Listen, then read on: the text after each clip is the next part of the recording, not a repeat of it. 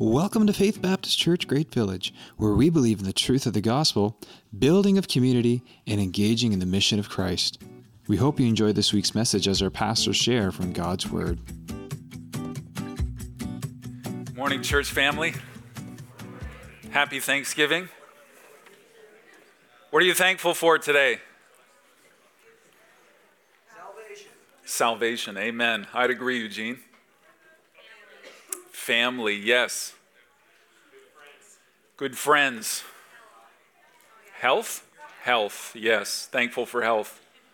Thankful for enough health to be able to get my wood in this weekend, but I'm definitely feeling it this morning. I'm thankful for college students home. We got Aiden here and Cole. Any other college students home? Did I miss any more? You call out names and you start to miss people. Extended family around.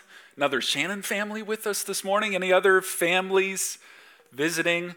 I'm sure there will be some online. And if, if you're here visiting for Thanksgiving or you're participating online, maybe because you're traveling, if you want to have a personal conversation, connect in a personal way, then fill out the Connect card. We have physical copies at the back.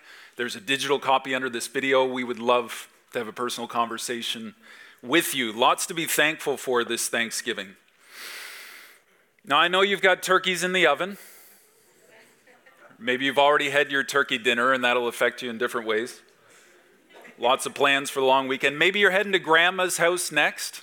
So, let's get right into it, shall we?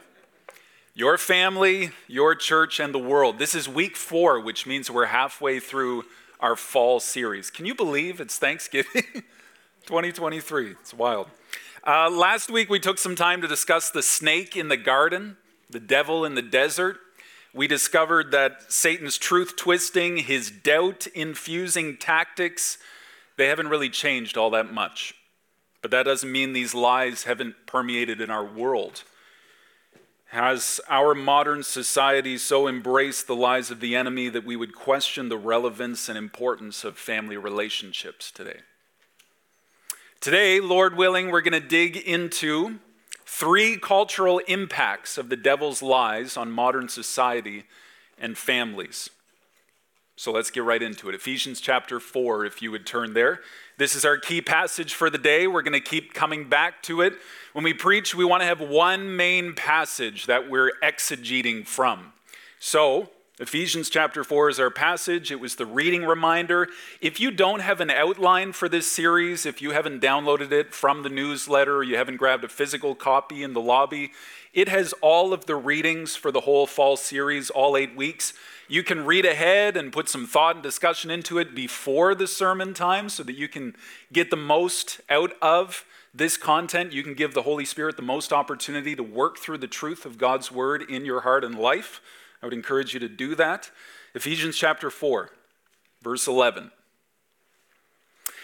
And he, Jesus, gave the apostles, the prophets, the evangelists, the shepherds, the teachers, and here's their duty to equip the saints for the work of the ministry. We don't hire pastors so he can do everything for us.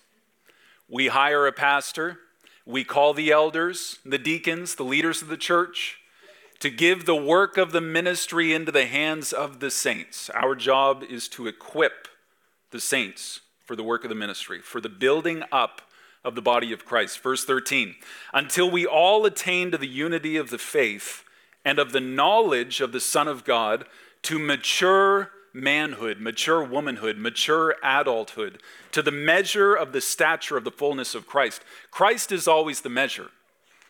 We don't measure up to God's glory, we've all fallen short. Christ is the measure. We're sharing this journey, stepping every day, Lord willing, in sanctification, becoming more and more like Christ. He is the goal. We set our eyes on Him.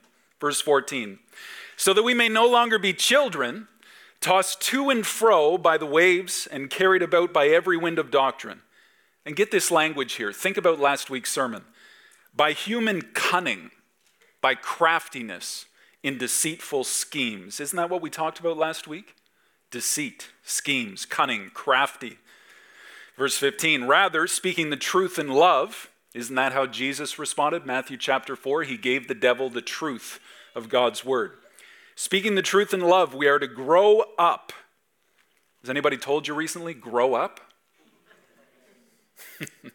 grow up in every way into Him who is the head, into Christ. He's always the goal and the direction of our focus. Verse 16 From whom the whole body, joined and held together by every joint with which it is equipped, when each part is working properly, makes the body grow so that it builds itself up in love.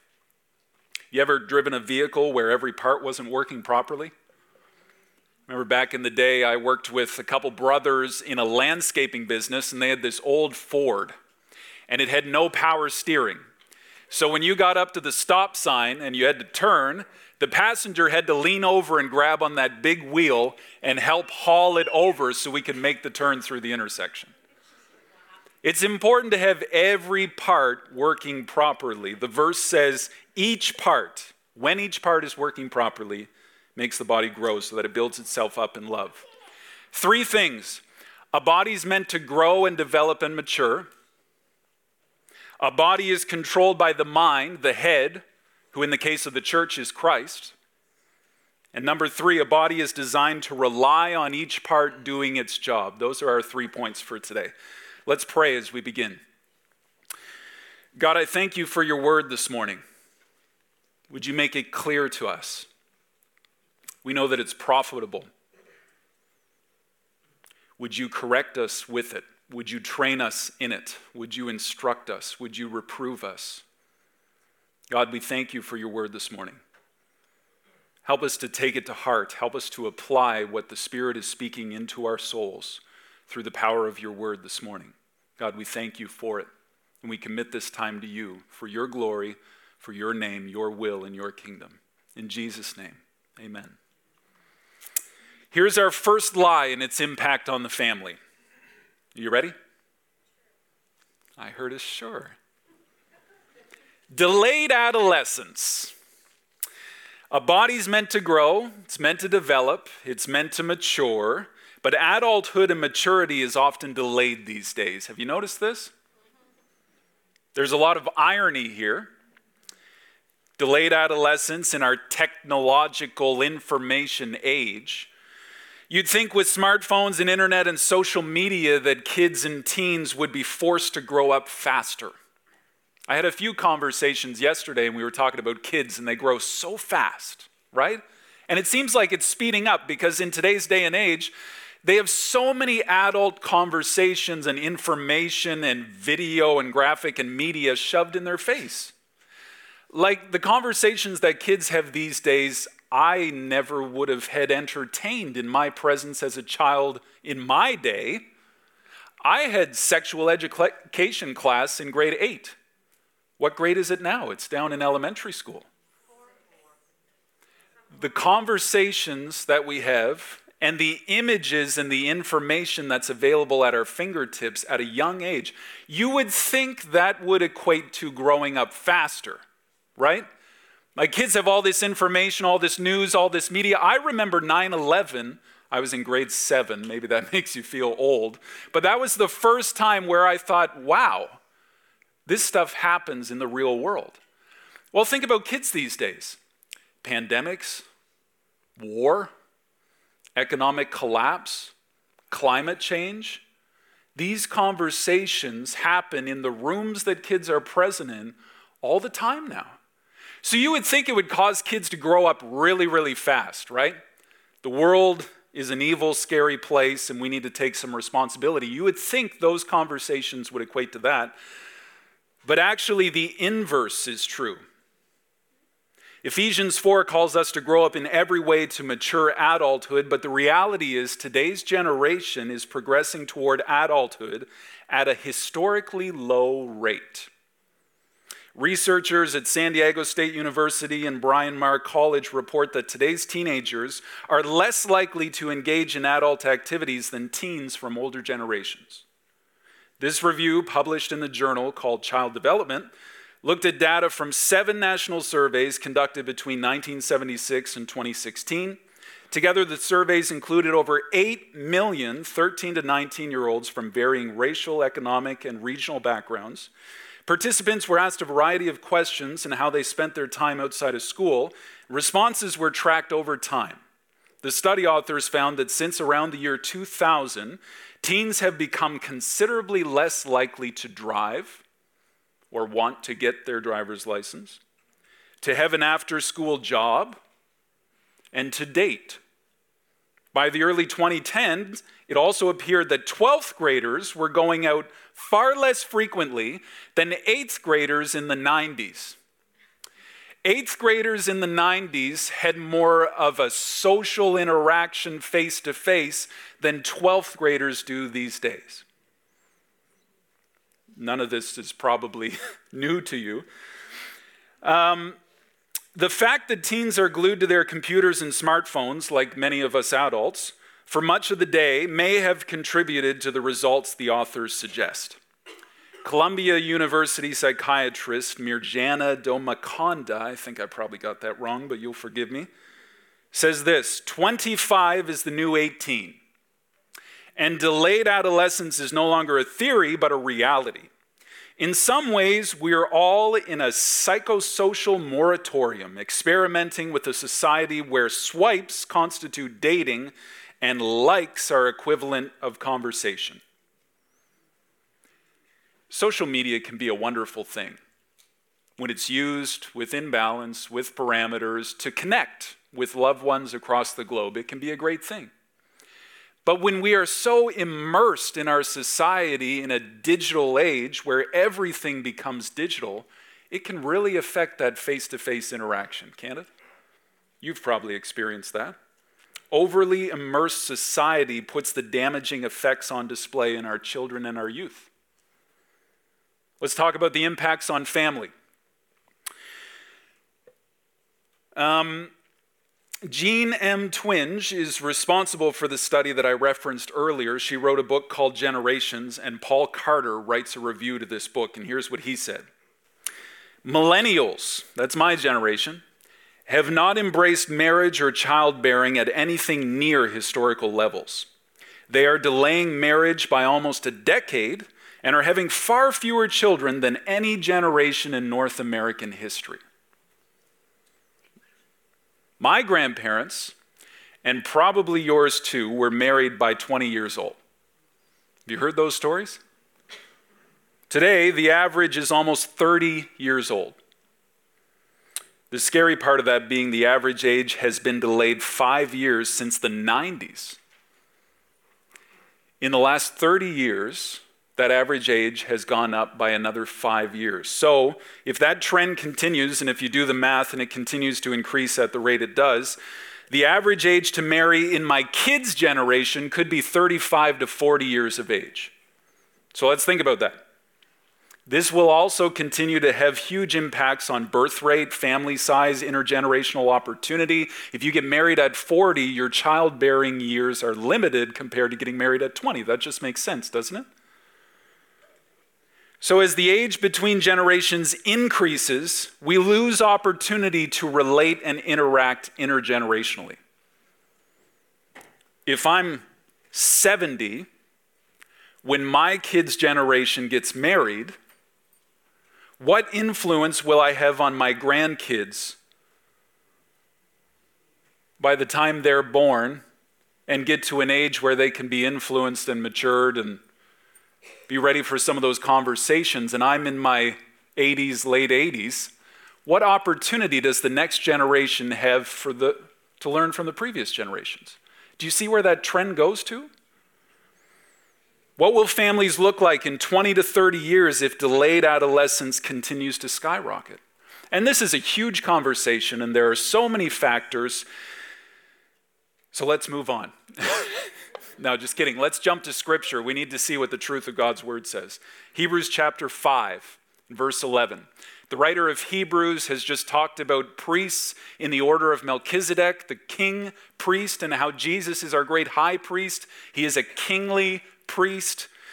And then in verse 11 of Hebrews chapter 5, the writer says this About this we have much to say I hope you realize it's hard to condense all this into a 35 minute sermon on a Sunday.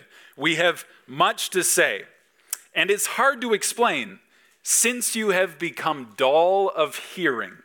You know, every generation complains about the next generation being soft.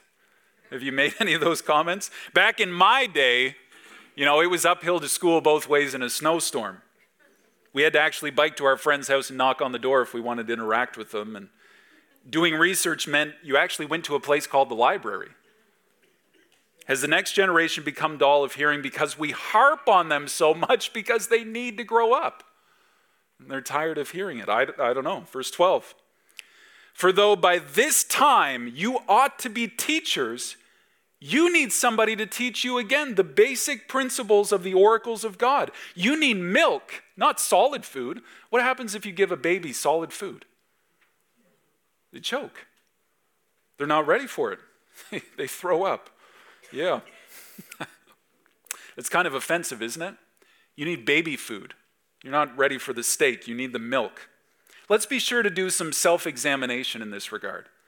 This sounds like a parent speaking to their child, doesn't it? You should really know this by now. Do we need to go over it again? The basic principles of the Bible. Verse 13 For everyone who lives on milk is unskilled in the word of righteousness, since he is a child.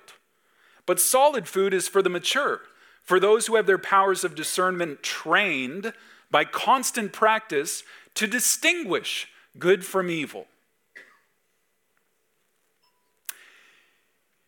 We should not be involved in a church family, attending a life group, having been a Christian on the Jesus journey for years and years and years, and still be children when it comes to our understanding of the basic principles of the Word of God.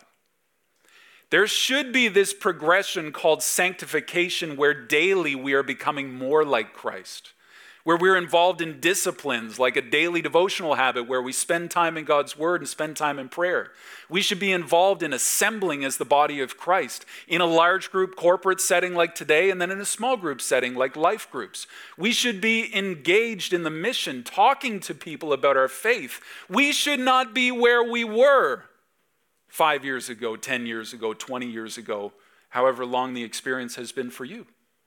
There should be a progression, should there not? The same is true for my son. I would hope at this point that he can eat his breakfast and get dressed and tie his shoes and pack his backpack before it's time to go to school. But that doesn't happen all at once. And school is progressive. And what he learned in primary, they're building on now in grade three.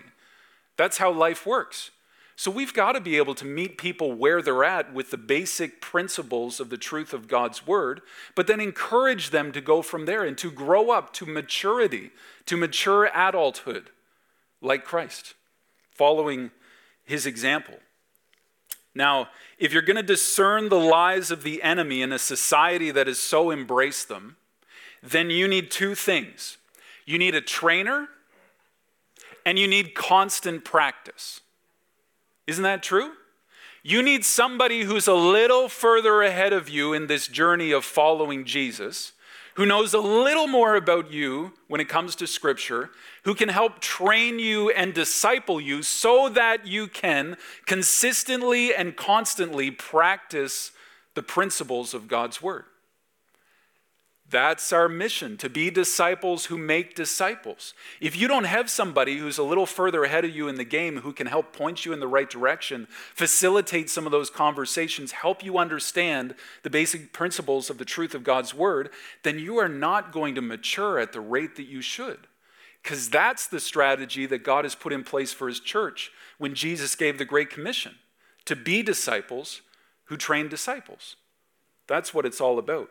You are not going to be able to discern the tactics of the enemy if you don't have somebody who's discipling you and you're not practicing the principles of God's word. It's just not going to happen. That's what growing up is, isn't it?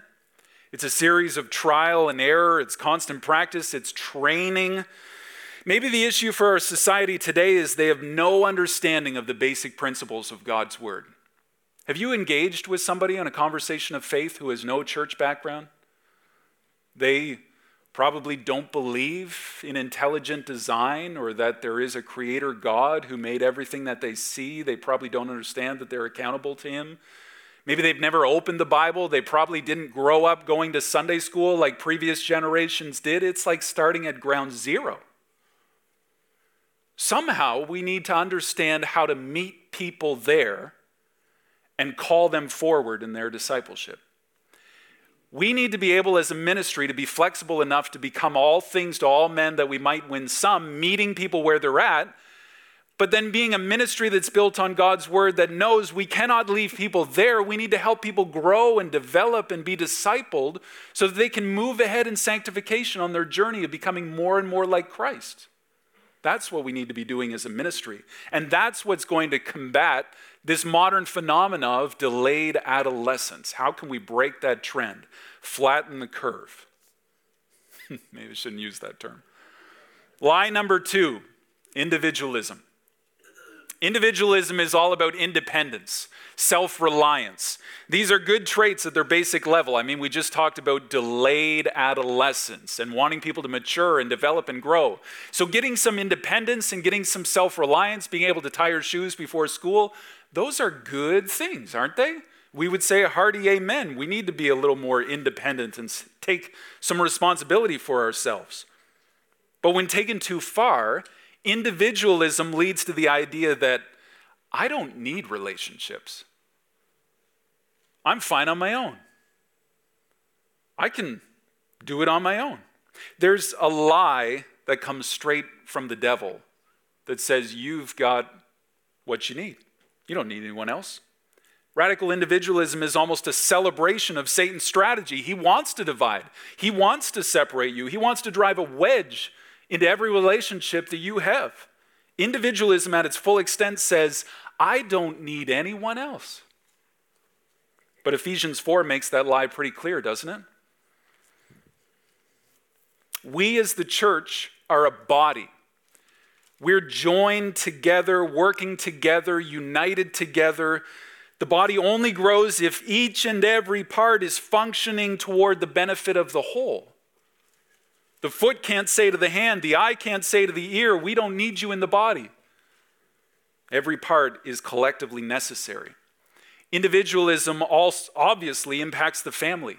Jean M. Twenge is the researcher and author that I quoted earlier, and she writes this When younger adults who don't want children are asked why, the majority in national polls name not financial issues, not climate change, but reasons centered on individualism, such as the desire for more leisure time, wanting more personal independence, and the choice based matter of fact, I just don't want them.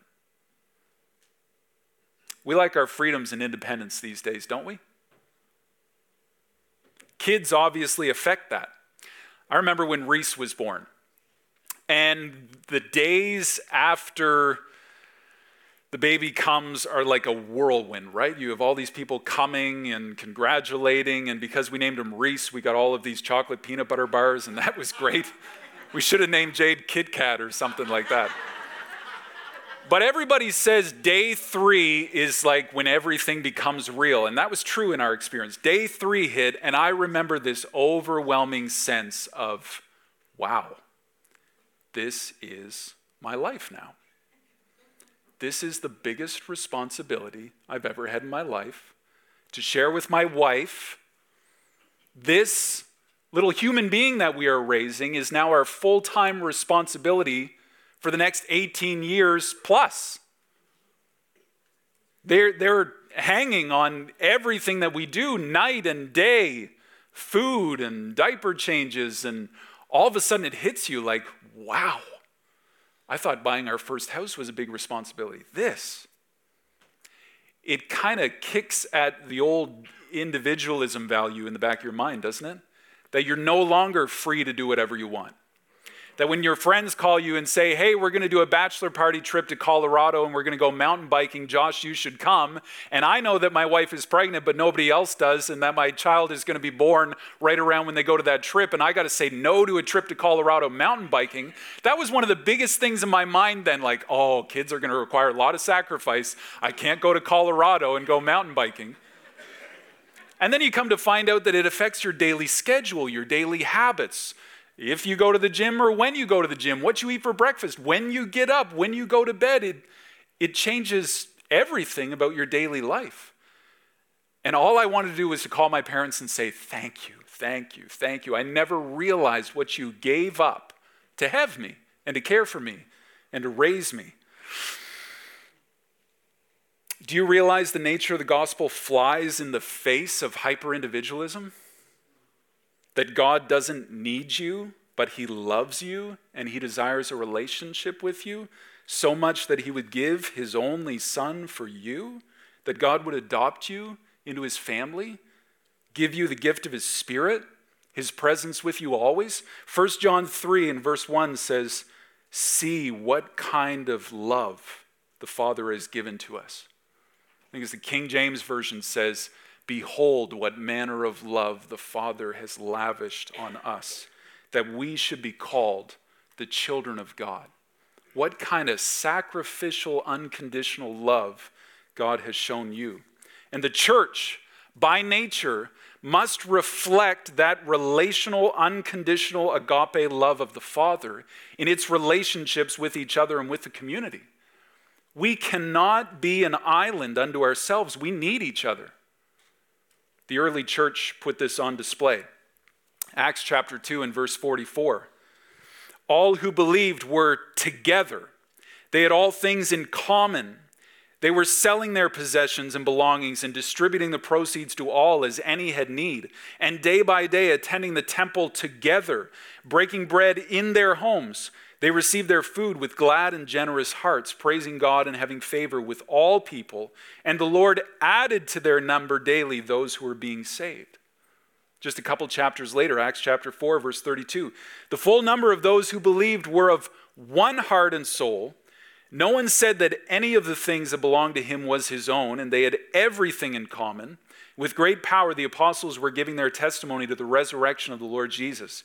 Great grace was upon them all. There was not a needy person among them, for as many as were owners of lands or houses sold them and brought the proceeds of what was sold, laid it at the apostles' feet, that it was distributed to each as any had need. They had everything in common. Everything in common. This is our value of community. We need each other. God designed us for relationships. God gifted each person in the church differently with a spiritual gift that, when plugged into the body of Christ, works together, each doing its part for the building up and building into Christ. It's a way in which the saints are equipped for the ministry so that the body can be built up in love.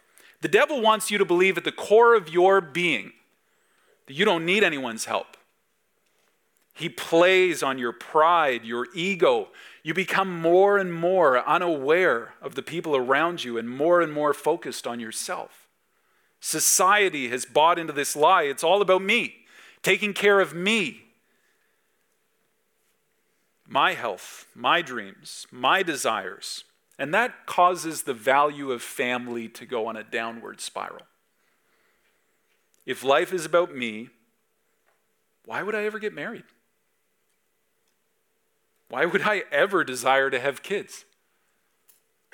They would take up space in my schedule, space in my house, space in my budget, space in my mind. Can I really give all that up? Is, isn't that what God did for us? He gave 33 years to become one of us, to save us. He's preparing a place for us. He paid the ultimate price for us. He's so mindful of you that he has every hair of your head numbered. You've got something to be thankful for this Thanksgiving, don't you? We're now called to love and treat others the way that God first loved us. All right. One final lie to confront with the truth. You still with me? Okay. That turkey's coming. I can taste it affluence. The articles that I've cited already, each one lists society's increasing prosperity as a key to both delayed adolescence and individualism. So affluence kind of ties it together. An article in Scientific America based on Twenge's research says the more likely explanation for this new extended adolescence is its relationship to affluence. The analysis found adolescents were more likely to take part in adult activities if they came from large families or those with lower incomes. This mirrors so called life history theory, the idea that exposure to an unpredictable, impoverished environment as a kid leads to faster development, whereas children who grow up with more resources and financial security have a slower developmental course. Isn't that interesting? But it makes sense, doesn't it? Haven't you heard the testimonies of difficult environments where someone had to become an adult really quick to take care of their younger siblings? Maybe that's the story of your parents or grandparents. They had to go back to work. The kids had to grow up real fast, maybe get out of school and go into the workforce to support mom and the kids when dad didn't make it home from the war. A friend shared a story last month, right here in this room, where he and his wife were unable to make rent, so their son went to work to help pay the rent. We lose some entitlement and some privilege when we're forced to take some responsibility at a young age, don't we? That's not necessarily a bad thing. Affluence obviously has an impact on individualism as well. Why would you borrow a cup of sugar from the neighbor when you can order it online? It shows up at your doorstep.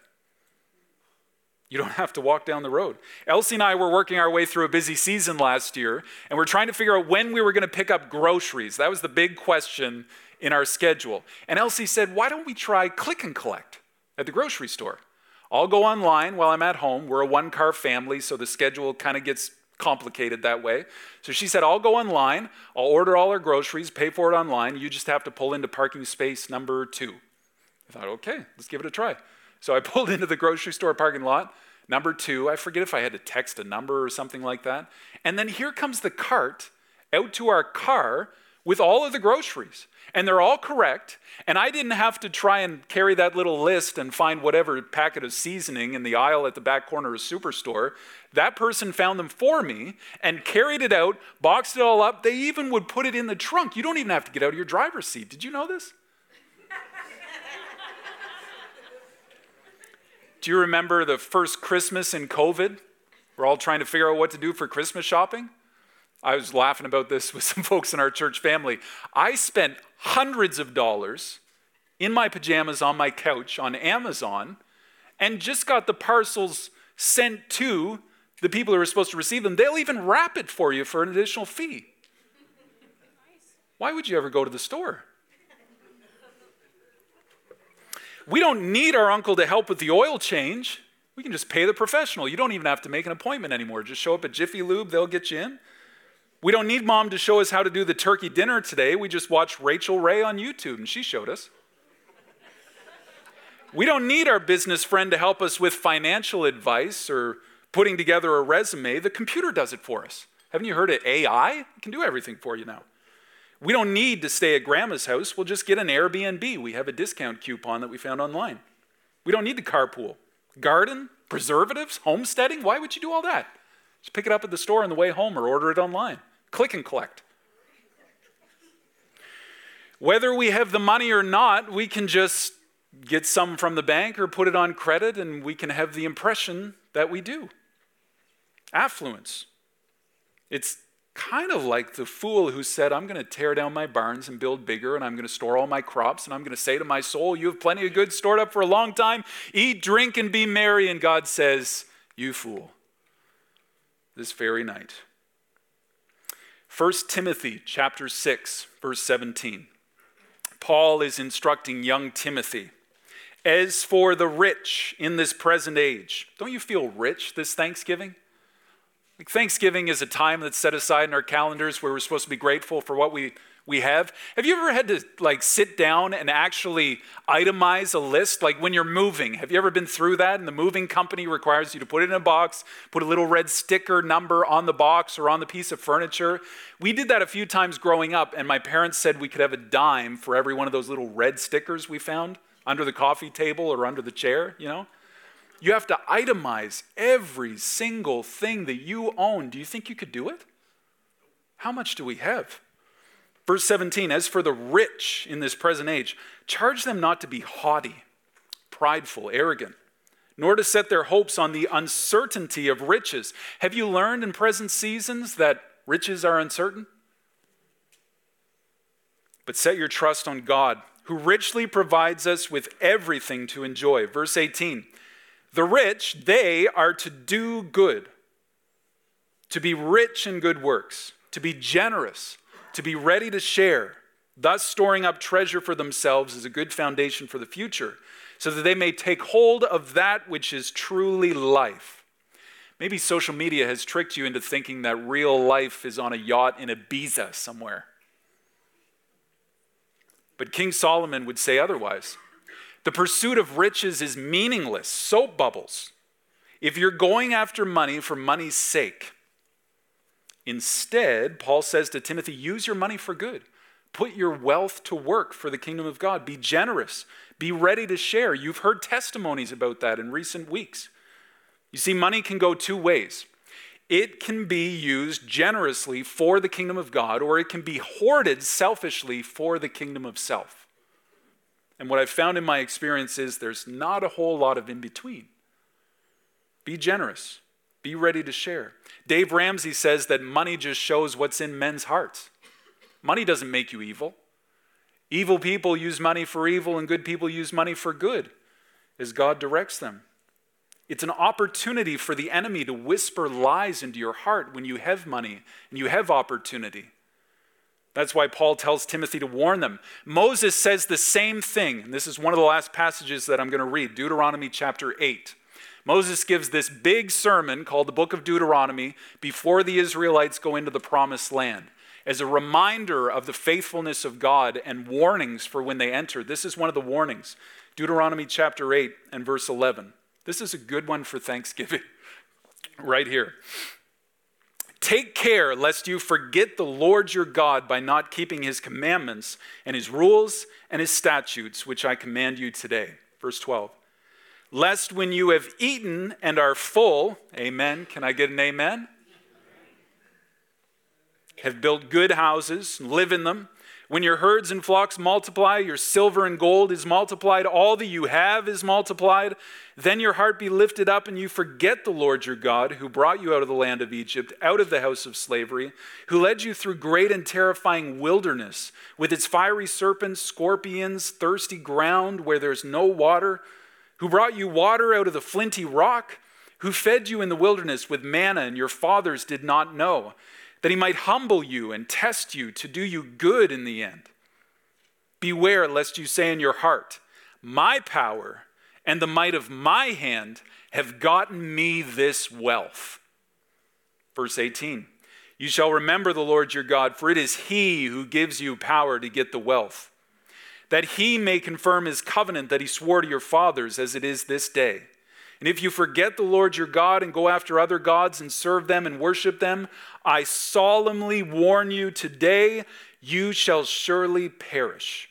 Like the nations that the Lord makes perish before you, so shall you perish, because you would not obey the voice of the Lord your God.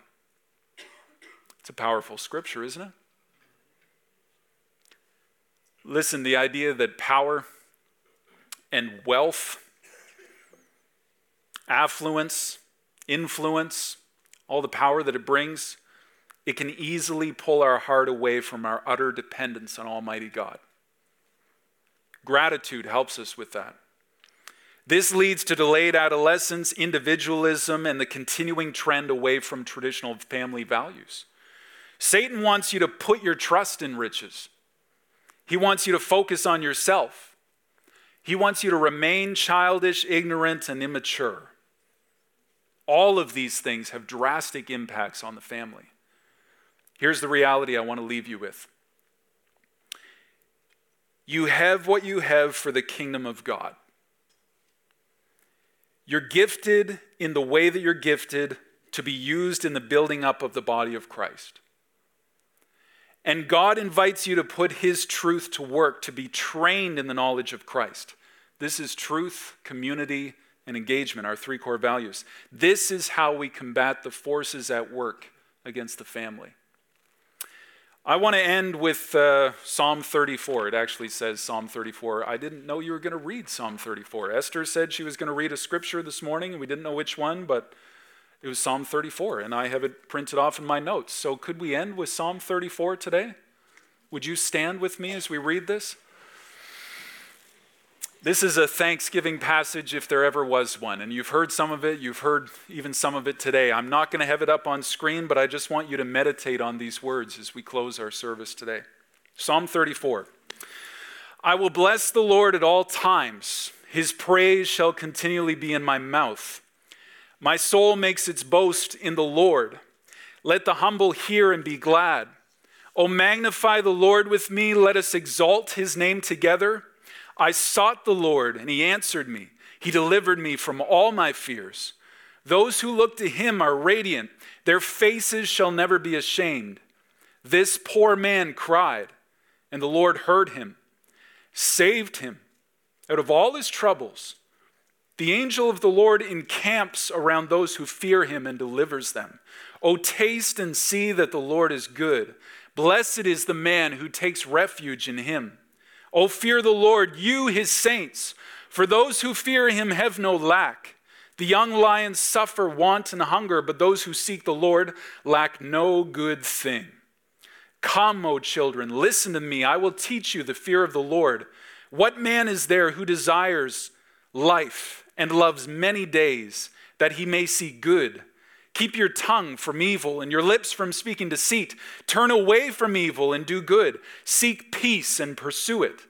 The eyes of the Lord are toward the righteous, and his ears toward their cry. The face of the Lord is against those who do evil, to cut off the memory of them from the earth. When the righteous cry for help, the Lord hears and delivers them out of all their trouble. The Lord is near to the brokenhearted and saves the crushed in spirit. Many are the afflictions of the righteous, but the Lord delivers him out of them all. He keeps all his bones, not one of them is broken. Affliction will slay the wicked, and those who hate the righteous will be condemned. The Lord redeems the life of his servants. None of those who take refuge in him will be condemned. God, we thank you for your word today. We thank you for the truth of your word that we can build our lives on today. Thank you that the truth of your word combats the lies of the enemy. Would you help us to be discipled in it, to practice the principles, the basic principles of the word of God? God, would you help us to be careful with the throne of our heart? That if affluence is what's sitting on the throne of our heart, our money, our possessions, our financial stability and security for years to come, the hope that we've placed in riches. God, would you help us to kick that off the throne of our heart today? And God, if selfish desires and individualism and this idea that we can be separate from everyone else, and that's okay, if that's on the throne of our hearts, would you kick that off today? And God, if we have a childish, immature spirit, we haven't taken the time to study into your word, to be discipled, to be connected to our church family and to be mentored in the truths of your word. God, would you help us to kick that off the throne of our heart? God, we want to grow. We want to mature. We know Jesus is the goal. Help us to have our eyes fixed on him. That, God, as we would pursue more and more the likeness of your Son, that daily we would pick up our cross and follow him, that we would become more like him. As we set our desire on your Son, God, would that impact our families in such a way that the world would take notice, that the enemy would get scared, that society would realize that there's something different with those people who follow Jesus. Their families are healthier and stronger because of the love of God shining through them. God, would you convict us in those regards? For those who are mourning loss, for those who are feeling brokenhearted in this holiday season where we gather for Thanksgiving, God, would you encourage their hearts? Show them that you are good Help us to taste it, to see it in our day, Lord. You are good. Thank you for these things, Father. Thank you for Thanksgiving, for my church family. Pray for them now. In Jesus' name, amen.